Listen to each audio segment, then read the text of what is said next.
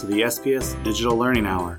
Brought to you by the Digital Learning and Assessment Department. We're coming to you from a conference room in Central Office, bringing you the latest news in the Springfield Public Schools in regards to technology, along with inspiring interviews from teachers who are using technology in the classroom. We'll also inform you of the latest updates, practices, and news as it pertains to our district. Whether you are new to using technology in the classroom or are a seasoned vet, we are here to help.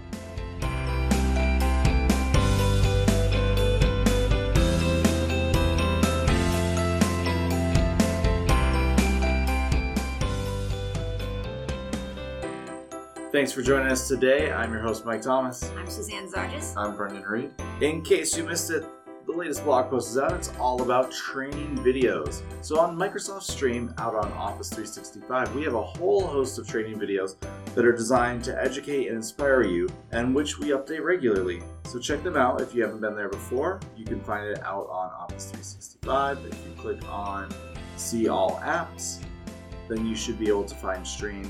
It is alphabetical after all. And if there's any ideas for training videos that you're looking for, would like more information on, or some inspiring videos that you found that you thought would be good to share with everybody, please email us at dlasupport at springfieldpublicschools.com and we will see what we can do about it. In case you missed it, there is a new website out there put together by the Museum of Science in Chicago. It is a game called Simple Machines, and it's a basic physics game, so this is designed specifically for elementary school or for those teachers in the middle and upper grades who are looking for ways to get back into teaching simple machines to your students. It's a fun game. I went out there, I played it myself. I found this information on free teacher freetechnologyforteachers.com. There's a whole host if you're not a member of that site, if you're not getting those regular emails. You should check it out. You might find something that's very useful to you that I might miss because I am not you. That's it for In Case You Missed It. Coming up next, Hot Take. So this is the final week of project-based learning for our hot takes. I hope that you guys have gotten a lot out of it. I know I have learned quite a bit. So go ahead and listen to the last part. If you missed the first two weeks of this discussion, go back and listen to the last two podcasts. So with project-based learning, one of the things that is really interesting is why is there so much excitement with it? And I think it comes from a few different things. There's many studies for schools that have been doing project based learning well that there's an improved academic performance overall, which we measure most of our academic performance by some sort of paper and pencil by yourself assessment. So they're seeing improvements in those. It's teaching a lot of 21st century skills. And there's also the student engagement part of it because students are engaged. They are a part of the problem. They are a part of the solution. They are a part of the designing of what their group is doing. It takes what's good about just doing projects in ge- group projects in general and now applying it and like taking it up another notch for those students.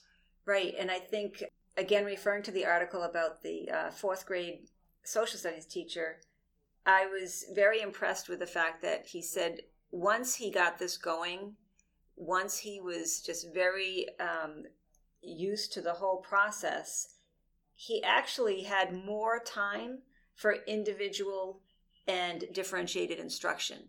I hmm. thought that was key because I'm sure there are many teachers, given the time requirement to set it all up, might be thinking, well, if I do that, then how am I going to have my small group or how am I going to get my one-on-ones? Mm-hmm. So that was that was enlightening to me that he actually had more time to do that that alone would make me want to try it. And so I mentioned the 21st century skills. So there was a survey done by the National Association of Colleges and Employers, which I didn't even know was a trade group, back in 2015, where they listed the skills that are most valuable in people who are new hires. So the things that people are looking for when they are looking for adding people to their job. Listen to this list the ability to work on a team, problem solving skills, written and verbal communication skills, initiative. So that's five key things. Five out of that top 10 are all things that can be developed strongly through project based learning.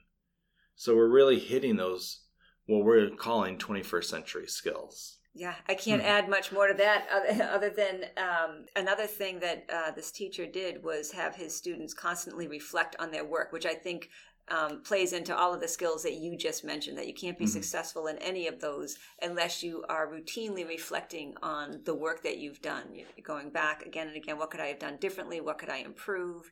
And that to me is definitely essential in any job they're going to get. Right and that i think even leads to a higher academic performance too because they're taking doing that same thing when they are by themselves looking at their own work they're able to not I don't want to say like diagnose and fix what's wrong, but they can look at the things they see that they're doing well, the areas that they need to improve upon in like whatever they're working on for that like official assessment. Like, is this my best work?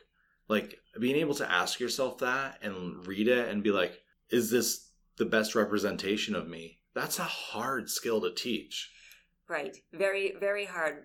I have to think that the part of project based learning where they're observing other groups' work when they're watching their presentations and seeing everything that the, another group did, all the questions that another group might have asked, they have to be thinking, "Oh, that's awesome. Oh, I didn't think of that. Oh, I should have done that." And it's it's self-motivating for the next project that they're going to work on. So with a lot of this research, we're definitely including this all in our show notes. So we've kind of talked about what project-based learning is, things that um, skills and things that we look at but where we haven't really spent a lot of time is what does it really look like if i were to say we're going to go do some project based learning what are some examples that i can build off of and so one of the ones that when we were reading when i was reading through the articles that i liked was this one from a school in california and so i'm just going to read it to you because it's going to sound a lot better than me trying to summarize what I'm reading to you. So, when California cut its budget for water quality testing, these San Diego high school students were charged with figuring out how to test the water quality on their own, then educate the public on ways that they could protect and improve water quality in their daily lives. This project engaged students learning in two content areas science knowledge. Science knowledge was required to study the problem and develop solutions, and English language art skills, which are currently lacking with me at the moment, were needed to effectively communicate their idea to the public. So that's taking science and English and fusing them together, which I'm like, that's a great idea because water quality, especially for them, they were not, their water quality was no longer going to be tested as much. So I know for me, I get a bi-annually report unless something in the test is not good. And then I get a letter sent to me saying, hey, during this time period, water is not safe to drink. It up. Um, but I get a report on the water quality that's coming to my house from our, I would guess, I had to remember correctly, I believe it is the the fire department in our city who sends it to us. So like that's a real project that's it's very open ended when you think about the question because how do you test the water? Like what what what is the process? Like so you have to like really build upon that. So that was one example. I don't know if you had any examples. I have a few more. Well, I know so. you have a few more that I, I know we're, we're kind of running long on time now. So I want to be sure that the audience hears the great examples that you mentioned to me mm-hmm. in the beginning of this session. So, all right. Well, I'm going to continue then. So, another school, the students at an elementary school, so this is younger students, were asked to redesign an underutilized courtyard space on the school campus. They drafted, revised, and presented their ideas in formal presentations to their classmates. They met with architect, architects who shared their plan, their own plans and took students' suggestions. The project could be made more rigorous with the addition of making the students' budget, having students research the material and labor costs and determine what would fit within the school's budget. But even with without that, the level of student engagement was, according to this article, pretty fantastic. Now, I do a budget personally for our family. This is elementary school, so think K to 6 students or K to 5 students. This project was not just what do you want to see in the courtyard? Like I could turn that into a writing prompt and we have this empty space right out in front of the school. What should we do with it? Write a story about it. But taking that idea and just running more with it, the idea that you're teaching students how to budget, you have $50,000 to do this. This is how much this costs. This is how much this costs. Like, what could you do with it? Which I think is pretty great. And I imagine that the students probably got excited because they're like, if I come up with a good plan, maybe the school will do it. So it solves a problem within that school of this underused courtyard space. Right, and it's it's just so inspiring that children know that they have power in this world and their their thoughts are valued, their ideas are valued, and people will take them seriously if they work hard enough and put out a good idea. Yeah, we're going to do it. Hmm.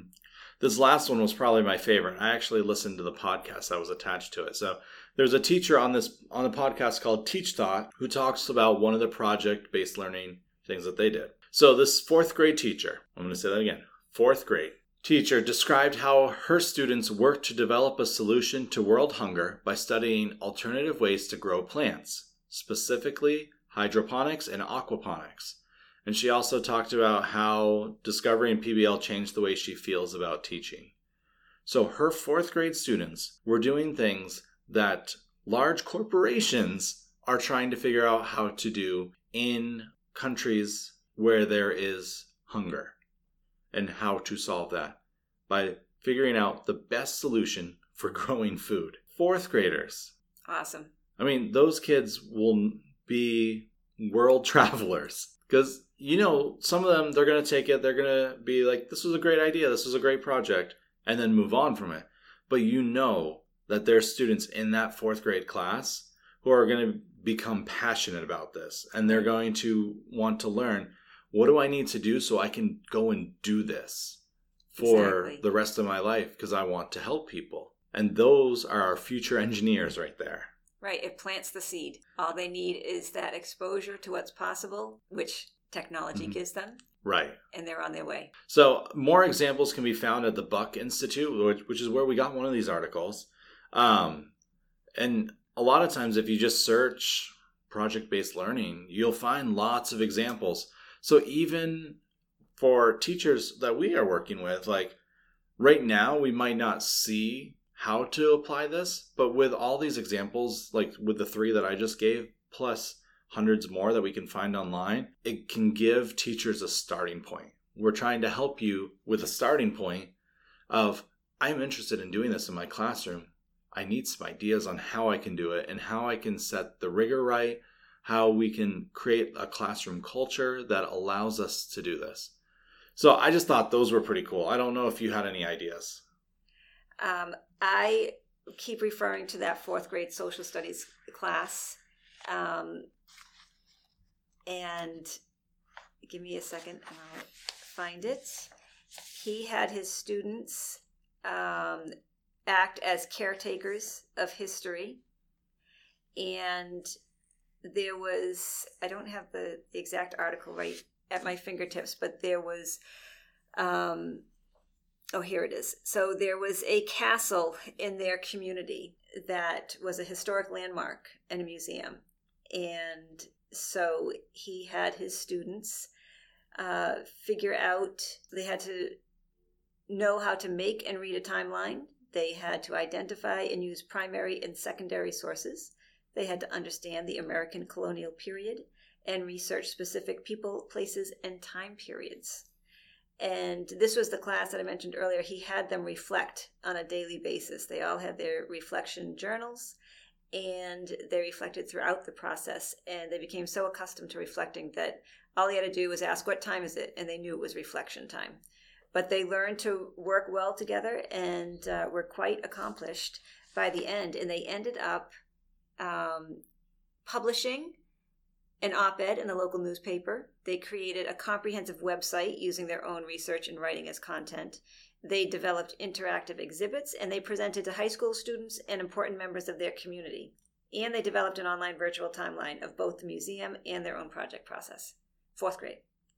I think that's pretty impressive. Yeah, especially because they're presenting in front of high schoolers, which they're much older, but they're technically peers because they're students still. With these projects, all sorts of ones. There's ones that are very based in STEM. We're trying to create tiny houses, which are like those like 500 square feet, almost mobile houses, but can help solve the homeless problem that plagues many cities. There's all sorts of STEM initiatives like building solar powered cars and building solar powered homeless shelters. I mean, there's just there there's just so many opportunities to take problems that we see around us and turn it into a learning opportunity for students. I have to believe, Mike, that there's a lot of teachers in Springfield that are doing this and we just don't know about them. So I'd love to hear from our teachers uh, and what projects they've been implementing with their students. Love to interview you on this podcast and feature you in our teacher spotlight. So that's a challenge to you, listeners out there. We know that there's listeners out there. We have data that proves it. We challenge you to contact us with your project based learning ideas and things that you're doing in the classroom. If you remember back a number of podcasts ago with Brittany Blake, when we interviewed her, she actually did talk about one of her projects. So after listening to this podcast, I would highly suggest going back and listening to the interview with her and some of the things that she's doing with her middle school students. This is our conversation on project based learning. It is by no means exhaustive. It is by no means the beginning, or it is the beginning. It's no, no, not the end of the conversation.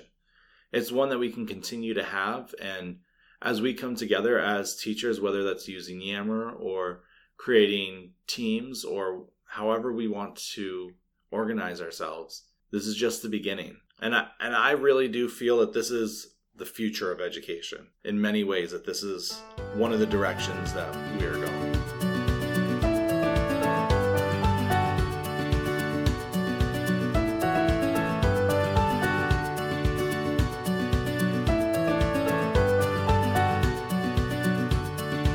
Mike's interview this week is with fifth grade teacher Henry Robinson at Gerena Elementary School. I met Henry a few years ago when we were doing PARCC testing and I was excited to hear that Mike would be interviewing him. He is an enthusiastic technology user. I hope you enjoy the interview. My name is Henry Robinson. Uh, we're in Gerena Elementary School, fifth grade. I teach math, writing, social studies, and science. How many years? Yep. This is year five, maybe full year four, two years of subbing. So Mhm. I, I kind of meld those two sub years into one. So when you were subbing, what kind of opportunities did you have using technology in the classroom? Very limited because I didn't have access to a computer that could hook up to the school Wi-Fi. So I'd maybe take a use a kid's one or from a cart and try to use technology then. But it was basically whatever the teacher left for me plans wise. So the technology was bare minimum. And was this um, substituting in Springfield or? Yes, always in Springfield. So when you subbed, were you like a building sub, so you were always at the same school? Nope, I traveled around. Um, I was going to school full time as well. So Hmm. the days I didn't have classes, I would sub. And if I had a class like a night class, I'd try to get a school close to a highway so I could hop on and head out to Westfield. Nice. So let's because you're freshly from school, and, and I say freshly meaning more than seven years. Right. What kind of technology did you use as a student? Yeah, that's when um, sort of they started implementing way more online classes and a lot of. It reminds me of what Brightspace is now. So you know, you get an assignment online and then do your assignment at your own speed and then deliver it. I think we were using Dropbox back then, but you know that's sort of how I can co- like relate it to. It's very. It was very Brightspace like. Once you became a full time teacher and you were no longer substituting, have you been at the same school the whole time? Has it been here or Nope, my first year was as a technology teacher at Washington School. Okay. So I went right into the technology, and then it's, this is my third year at Gerena. So that first year of being a technology teacher, what was some of the things that you did with the students? I I kind of just I didn't know what to do, so I tried to use a lot of stuff that other teachers were using. So I did like Khan Academy at the beginning and set everyone up with Khan Academy accounts. I did the Everfi, Ever, Everfi, is that what Yep. it's called? Yep. Everfi. I did Everfi to tre- teach the older kids how to be appropriate online. And then I just started making up my own things where I just teach basic, you know, typing skills and formatting and what you need to know how to do a Word document and a PowerPoint. And uh, I think it was the first year they did PARCC, or it was a PARCC pre test they were doing. So I taught them how to use the PARCC tools. That was pretty much it. We made our own comic strips. The kids really like that. So it sounds like you had a, a plethora of activities that you were able to do. I tried to do as much as I could because they were much more advanced than me when it Mhm. came to technology. So I had to sort of keep their attention or else they'd get bored. with what you did as a technology teacher. Then after that, you came to Gerena as the fifth grade teacher. What were some of the things that you pulled from being the technology teacher that you either did right away or you still do now? Well, I, I still wanted them to know how to use Microsoft Word and PowerPoint or whatever system, like whatever we'd be using to write papers or do projects. So technology wise, I taught them how to do a lot of like the formatting again, setting up papers the correct way, saving them, sending them to me, putting them in Dropboxes or what I think it was an assignment folder for Brightspace then. And then I started using uh, being a writer online, and that really turned a corner for me. I learned sort of how to assess using the internet tools instead of the paper tool Mm-hmm. and that made it much more easy much easier for me and you know there wasn't just a stack of papers that i had to grade all the time i would get them electronically and i could do them as the class flow was happening and that that was sort of the beginning of my transition into like full technology Nice.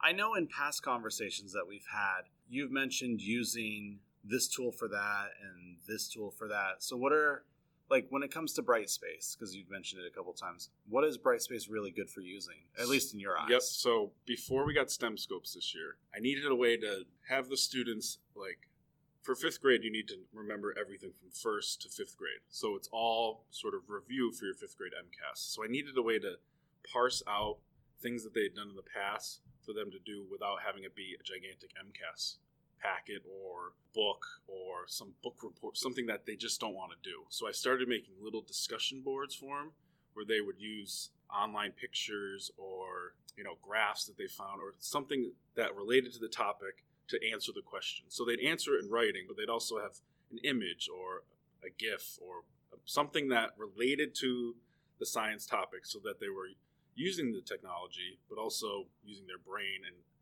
answering the science question sort of without knowing. Mhm. And it wasn't like, here's this open response question, give me two paragraphs on this, and because then they would just get bored with it. So I ended up making like a hundred discussion boards, but and I was really excited about it. And I start, I would give them like ten of them in one day, and they'd be like, "Mister, that's we can't do all of these at once." And so I started releasing them like two every couple days, Mhm. and that was manageable for them. And they do them, and then they started commenting on their friends' work, and it was like without me even realizing it, they'd, "Hey, nice job! I liked your picture. Where can I get this picture?" And they were sharing it on the message board, and it was sort of like this science question answering community I created by accident, just because I Yeah. didn't want them to be doing paperwork. Yeah, so Brightspace, the discussion boards is one of the areas that you really latched on to. Right. And it sounds like it really helped for doing science MCAS prep without it being called science MCAS prep. Yes. Even though I labeled one of the forms MCAS prep, they just would gl- gloss through that and just do their work. And if they were downstairs doing like the paperwork with their teacher or going over stuff, I didn't want them to come upstairs and then do the same thing. So I needed a different variation on the science MCAS prep. Nice. So that's with Brightspace. Um, you also teach math. So what kind of math tools are you using? Or I'm a big OneNote guy, and OneNote is my number one thing for math. They get their book work, their classwork. They get like review questions I want them to do. They get like we were really struggling with multiplication tables, so I'd give them, you know, two through ten. You know, two times two, two through. That mm-hmm. would be one day they'd get that and they'd do them, and then next week maybe they get four the fours or the and you know, any way I can give them their work. So I do like five every day. They'd get a, they get a one note, a class note, one note to do, and that's part of their daily work. And they do them. If they're not getting it right, I'm I'm I'm going through everyone's. I'm like cycling through everybody's Mhm. work. If they're struggling on it, I give them a little note. If they did it wrong, I tell them, give them a hint on how to do it right. If they did it right, I give them a good congratulations or a sticker or something. And it's just that like instant feedback Mhm. without me racing around the room to each kid. And I just sit in my desk and do it. Nice. I don't have a desk. I have a table. the table. right, right. So, have you tried using any of the? Because I know fifth grade, if I remember correctly, is Envisions. They also have an online component. Have you used any of that? And You know, I was gonna do the what is it, the quick whatever their daily review is, Mhm. but I didn't I didn't find out about it till maybe like a month ago. So I didn't want to take them into something else when they were. I'm I'm basically doing the same thing in OneNote, but I think next year I'm going to do the envisions to start. So they'll do like iReady and then do their envisions. Mhm. What do they call it? It's like a daily review, Yeah, Right, Common like Core review or something quick review or something like that. because I was at I was presenting at one of the schools, and one of the other teachers uses it every day, and she showed me the data and how they use it. And I'm like, I want to do that, but I don't want to throw it in now and get them confused. But next year, I'm, I think I'm going to do it. Yeah, because I have we're plans for it. because we're right before MCAS too. Right. So, in regards to MCAS, because that's a very hot topic right now, what are some things or tools that you've used? It sounds like to help the students prepare for it. Like you use the discussion boards, you're using your Yep. OneNote, Edulastic. Edulastic. Can you explain what that is? It's we just started using it, but it helps you create quizzes or tests for the students, but it lets them use the tools that they're going to use Mhm. in the MCAS. If you've never seen a fifth grade MCAS online, there is a huge ribbon of tools they can use Mhm. that you know they're complicated for me. So the kids need practice, and you don't want them going in the first test having 18 options of things to use and then not knowing what to do with them. Mhm. So Edulastic is the closest one to the, what MCAS uses without having them do an actual practice MCAS because those are limited. Those you get like six questions. So Right. and you don't want to over you don't want to get them sick MCAS before they've even taken an MCAS. So you sort of show them something that's very similar. I know OneNote has a equation editor that's Mhm. somewhat like that.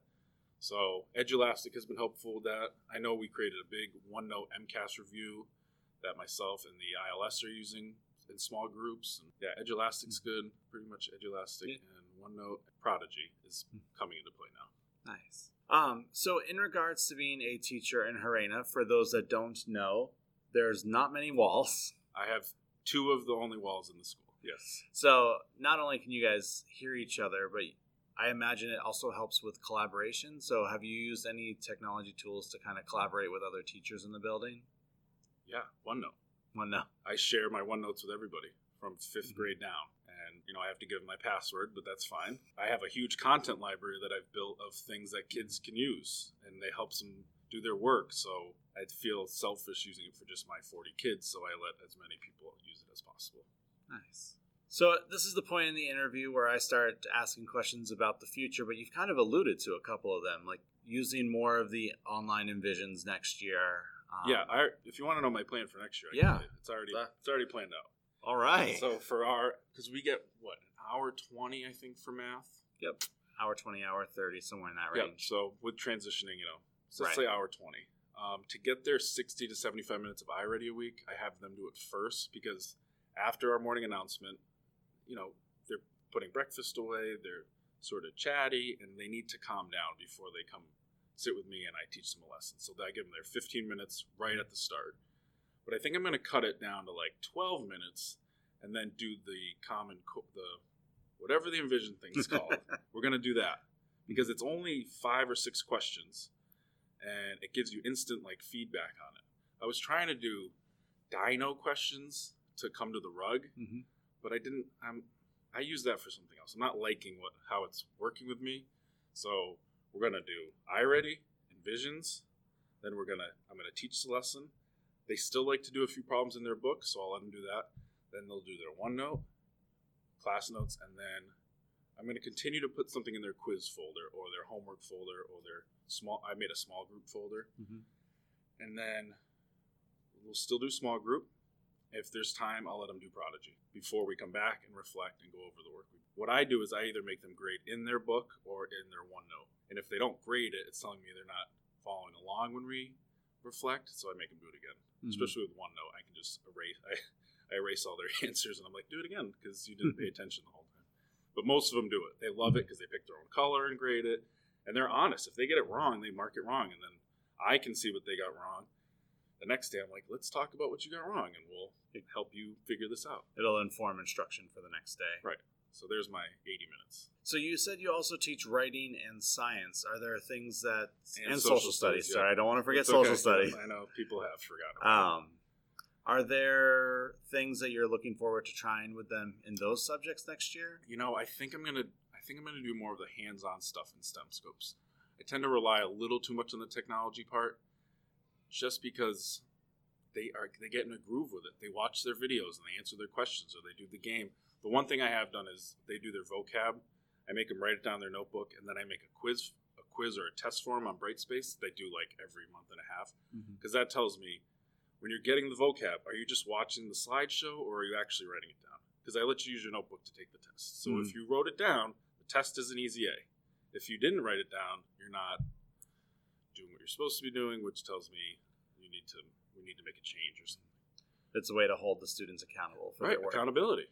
which That's is a very big thing. I remember with fifth grade, like once they once I was able to give them accountability and like do it in a very constructive way, like they became more autonomous, You, I, I almost which is a feel big like thing giving them to go to middle school. it's my most proud. It's the thing I'm most proud about. They do all their work by themselves. Maybe with a friend, just because they Mm-hmm. want to. But I can for two hours. They are busy and they like doing it, and they're not like bored. They just sort of have tasks that they know they need to do, and they like to do them. And they beg me for more discussion boards. I'm like, all right, we can do them. what about the new STEMscopes videos? You haven't put the Earth system one out. I'm like, what? all right, so it, so they like to do it Mhm. and be busy and they love the technology. So I'm not going to steer away and start, well, we need to do more book work. It's like they don't want to. And I feel like they get more out of the technology part because they willingly do it without me tricking them or Mhm. forcing them. Or So, yeah, the autonomy is amazing. All right, so before I get to my final question, I just had one more th- question pop in my head. When they're doing their math work with their laptop, so like when they're working in OneNote, do they use styluses or their fingers, or are they? We don't have any styluses, but they Mhm. do use their finger. They Okay. like the draw tool. We've actually, just using technology. OneNote. I'm keep harping on OneNote, but I was running out of paper, and I'm not the biggest paper guy because I feel like it's wasteful. So I had them learn how to use QuickNote, like the Mhm. QuickNote Access toolbar. So they pull that up, and when I'm up teaching something, whatever, multiplying decimals, they're doing it with their finger on their QuickNote on their computer. So, and then if I want to see if they did it right, I'll just pull up DyKnow and see what they're doing. Mhm. Or I'll say, instead of me going around everybody, I'll say, put your quick note on your screen. I'll pull up DyKnow and I'll go through and see what they did. And then, and that limits getting up, people talking, people moving around the room too loudly. And when you have no walls, you have to limit as much sound as possible. So if I can get them moving and doing what they need to do, but digitally telling me, Mhm. that's that was my goal from the get go. Like it took in the beginning, it was like I'd send them a message on DyKnow or I'd send a message on OneNote, and then they'd like yell to me their response. when they'd be like, "Okay, mm. Mister, I got it," and I was like, Almost. "Okay, guys, Almost got the it. point of this is to limit the conversation, and it took a, a month, but they figured it out. So, Nice. so that's something we like. So my final question that I have, I kind of ask everybody this: If you had the opportunity to stand in front of the new hires, which in a few months we're going to have, who knows how many people, Right. uh, and you were going to give them any piece of advice, whether it's using technology or being in a classroom, what would that be? It's a corny answer, but you have to be nice to the kids. It's number one. If you're afraid or nervous or whatever, because it's an inner city and some of the kids are rough, I mean, that's just how it is. If you're not nice to them, you're not going to get the results you want. I don't get them to do all their work on their own because I'm like task mastering them and like standing behind them and like yelling or being. None of it matters if they don't feel good or confident and feel like you have their back and you're going to be there for them. Am I critical sometimes? Am I stern? Sure, I can't just like have kids doing whatever they want, but in the end, you got to be nice to them. Like that's the main key. They have to think you like them, or you're not going to leave them, and you're going to be there for them, and you want them to do well. So that's number one. Technology wise, figure out what works for you. Don't try to do too much. You, I get yammers from you all the time. There's new stuff, and I'm trying to like implement it, and there's like 12 things on my sticky note that I want to implement, and I just need to remember to pick a few. Mm-hmm. Pick one, try it, see how it works. Don't give up on it too early, but don't overcrowd. Find things that work. It feels like two hours is a lot with kids, but it's over before you know it. Like you have to teach so much to them that you don't have time to do Edulastic, the coding thing, the OneNote, the Brightspace. You know, it's just find something that find what works for you, diversify it a little bit, and you'll be all set. But be nice to the kids. It's number one. Well, I know we're in the middle of the day and right before MCAS, so again, I thank you for taking time to interview. Problem.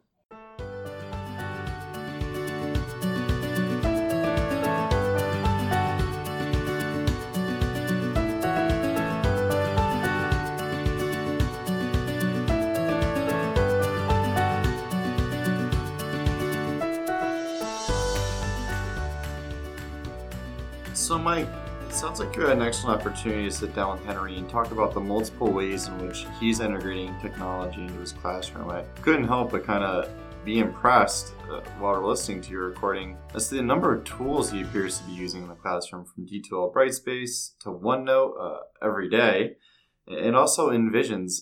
How is he managing all of this? I think from this what I gathered in the interview, like he's got a really good system down for this tool is for this, this tool is for this, and we do this with this tool. So instead of trying to use every tool to its fullest, he's picked out the parts that he has found to be the most effective and is using that with his classroom. So I think that really helps helps him stay organized. And as you know, and as Henry said, being a classroom teacher yourself, one of the key takeaways that Henry had for our new teachers and for our teachers who are existing is to not try to use everything. Right? I mean, he he was pretty pretty uh, emphatic on that point that you can't try to use every tool because you'll overwhelm not just yourself but your students. So would you relate to that?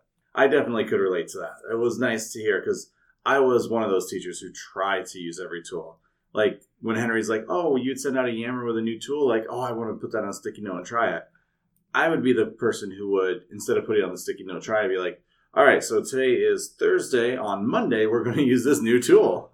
So it was great to hear like the way that he goes about it, and I do like that process. What do you think, Suzanne? Uh, I agree with everything you've said. I think he takes his own advice in learning one tool at a time. He started out just playing around with Khan Academy, Everfi, teaching the kids typing, and then as he got more and more grounded in what he wanted his students to accomplish, he introduced more tools. So it's a great recipe for success, I think.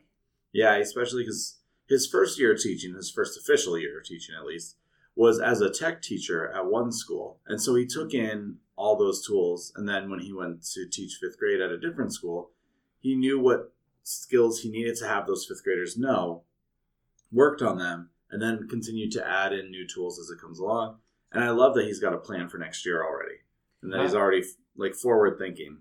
And not just a plan for next year already. He's assisting others in creating their own plans for next year using OneNote by sharing out a bunch of great content that he's already created. And I think that's kind of one of the things that we look to see when we visit schools is is that collaboration taking place, and it's folks like Henry who are really driving that. It's great to see that he's already trying to share out as much as he can via uh, OneNote right? And I'm sure all the other teachers in his school totally appreciate that. The other part that I was um, so impressed with was his use of the discussion boards on Brightspace and how that morphed into a whole science community by accident. Mm-hmm. Can't ask for any more than that. No, and even the fact that it didn't seem like there was a lot of like pre-teaching on how to use discussion boards and how to communicate effectively in them. His students seemed to start out a little slow, but then really seemed to get it and then they were asking for more and more and more, which I thought was pretty cool too. Which also I think doesn't necessarily surprise us considering how intuitive our students are picking up technology. so so it's, it's just great to see that Mike, as you say, Henry's kind of found his slice of, of each technology tool that he wants to use, whether it be discussions or Brightspace or or classwork in, in OneNote, to really just kind of enhance uh, the students' capabilities with these technology tools. Right, and uh, just one last thought on my part. I think uh, his his point about the relationship with the kids is a very important one. I think his lack of fear in using technology, and obviously the students' lack of fear, um, they're learning together. The kids are expert in some areas, he's expert in others, but because they've got that strong relationship, they're all able to learn well together. You really can't emphasize that enough because that's such a great point. One of Henry's closing points was, of course, was to just be nice to the students. And you can't encourage that enough. and, and I think that's just so key, right? It just establishes such a positive environment in the classroom. So it's, it's really inspiring to see uh, Henry taking that attitude every day. So we look forward to hearing more from Henry as time goes on, as new tools come in and he tries new things out. It'll be very exciting to hear what he is doing in his classroom. Great interview, Mike. Thank you. So as we wrap up today, I just want to remind you again that there are many avenues that you can reach out to us at by directly emailing us at DLA support, leaving comments on one of the many places you can find our podcast, if you're looking to share the podcast, you can also share out from those particular sites that you use or that you know that others use. There is also this great opportunity. We are working on creating training videos of teachers using technology in the classroom at various technology levels. We're, of course, following the SAMR model with this, and we're excited to try to help teachers as there's a department of four of us who are one of our roles is to go out and help you learn how to use technology well in the classroom. We've got too many teachers in this district that are using technology well, and we need to be able to share that with everybody so that we can see at the various grade levels to the various subject areas on how to use technology well in the classroom. Please reach out to us if you or you know of someone who would be great to use on those videos. We are looking forward to your feedback. And that's it for today. I'm Mike Thomas. I'm Suzanne Zargis. I'm Brendan Reed. and we'll see you next week.